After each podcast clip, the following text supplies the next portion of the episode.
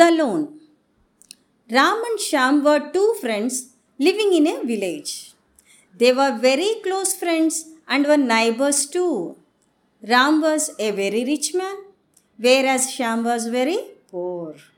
On the occasion of his daughter's marriage, Sham borrowed 2000 rupees from Ram. He told Ram that he would repay the loan bit by bit later, as he was heavily in debt due to the marriage. After some days, Ram had an evil thought of capturing Sham's house. He told Sham that he could not wait any longer. So he wanted him to repay the loan. Sham said to his friend that even though he was a poor man, he would pay every paisa of his money. He requested his friend to give him some more time. But Ram was not ready to listen to his friend's request. He wanted the money immediately. He understood that Shyam was in his clutches and he should try to catch what he wanted by hook or by crook. Finally, Ram said, If you are an honest man, then come with me to the king's court and sign the paper saying that you have mortgaged your house to me against the loan. Sham was terribly confused and upset. He never expected such behavior from his close friend. He told him, Why do you want to go to the court? Believe me, I don't wish to cheat you. I shall pay the loan as early as possible.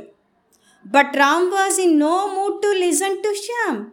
He insisted that Shyam should come with him to the court and sign the papers in the presence of the Chief Justice of the court. Shyam realized the evil intention of his friend Ram. So he said, I don't have a horse to ride to the court. I don't have good clothes to wear. I don't have shoes to wear. So how can I come with you? Ram told him that he would give him all the things he wanted a horse, clothes, and shoes. When Ram gave him all these things, Sham agreed to go with him to the king's court. He then wore the clothes, put on the shoes, and mounted on Ram's horse and rode to the court. After some time, Shyam's name was called out in the court. Sham appealed to the Chief Justice.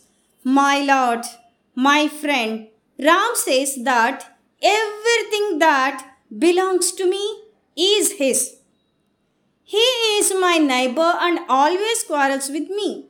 He has forced me to come to the court.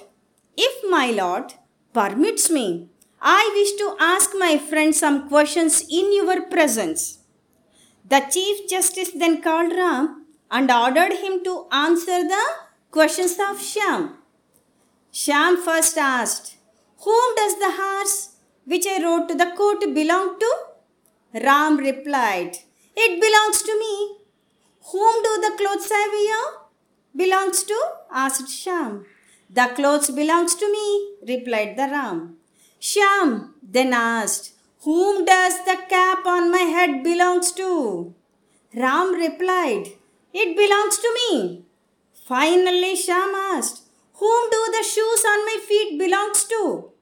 They too belongs to me, shouted Ram in an irritating voice. The horse, the clothes, the cap and the shoes are mine, said Ram. When the people in the court heard this, they started laughing loudly.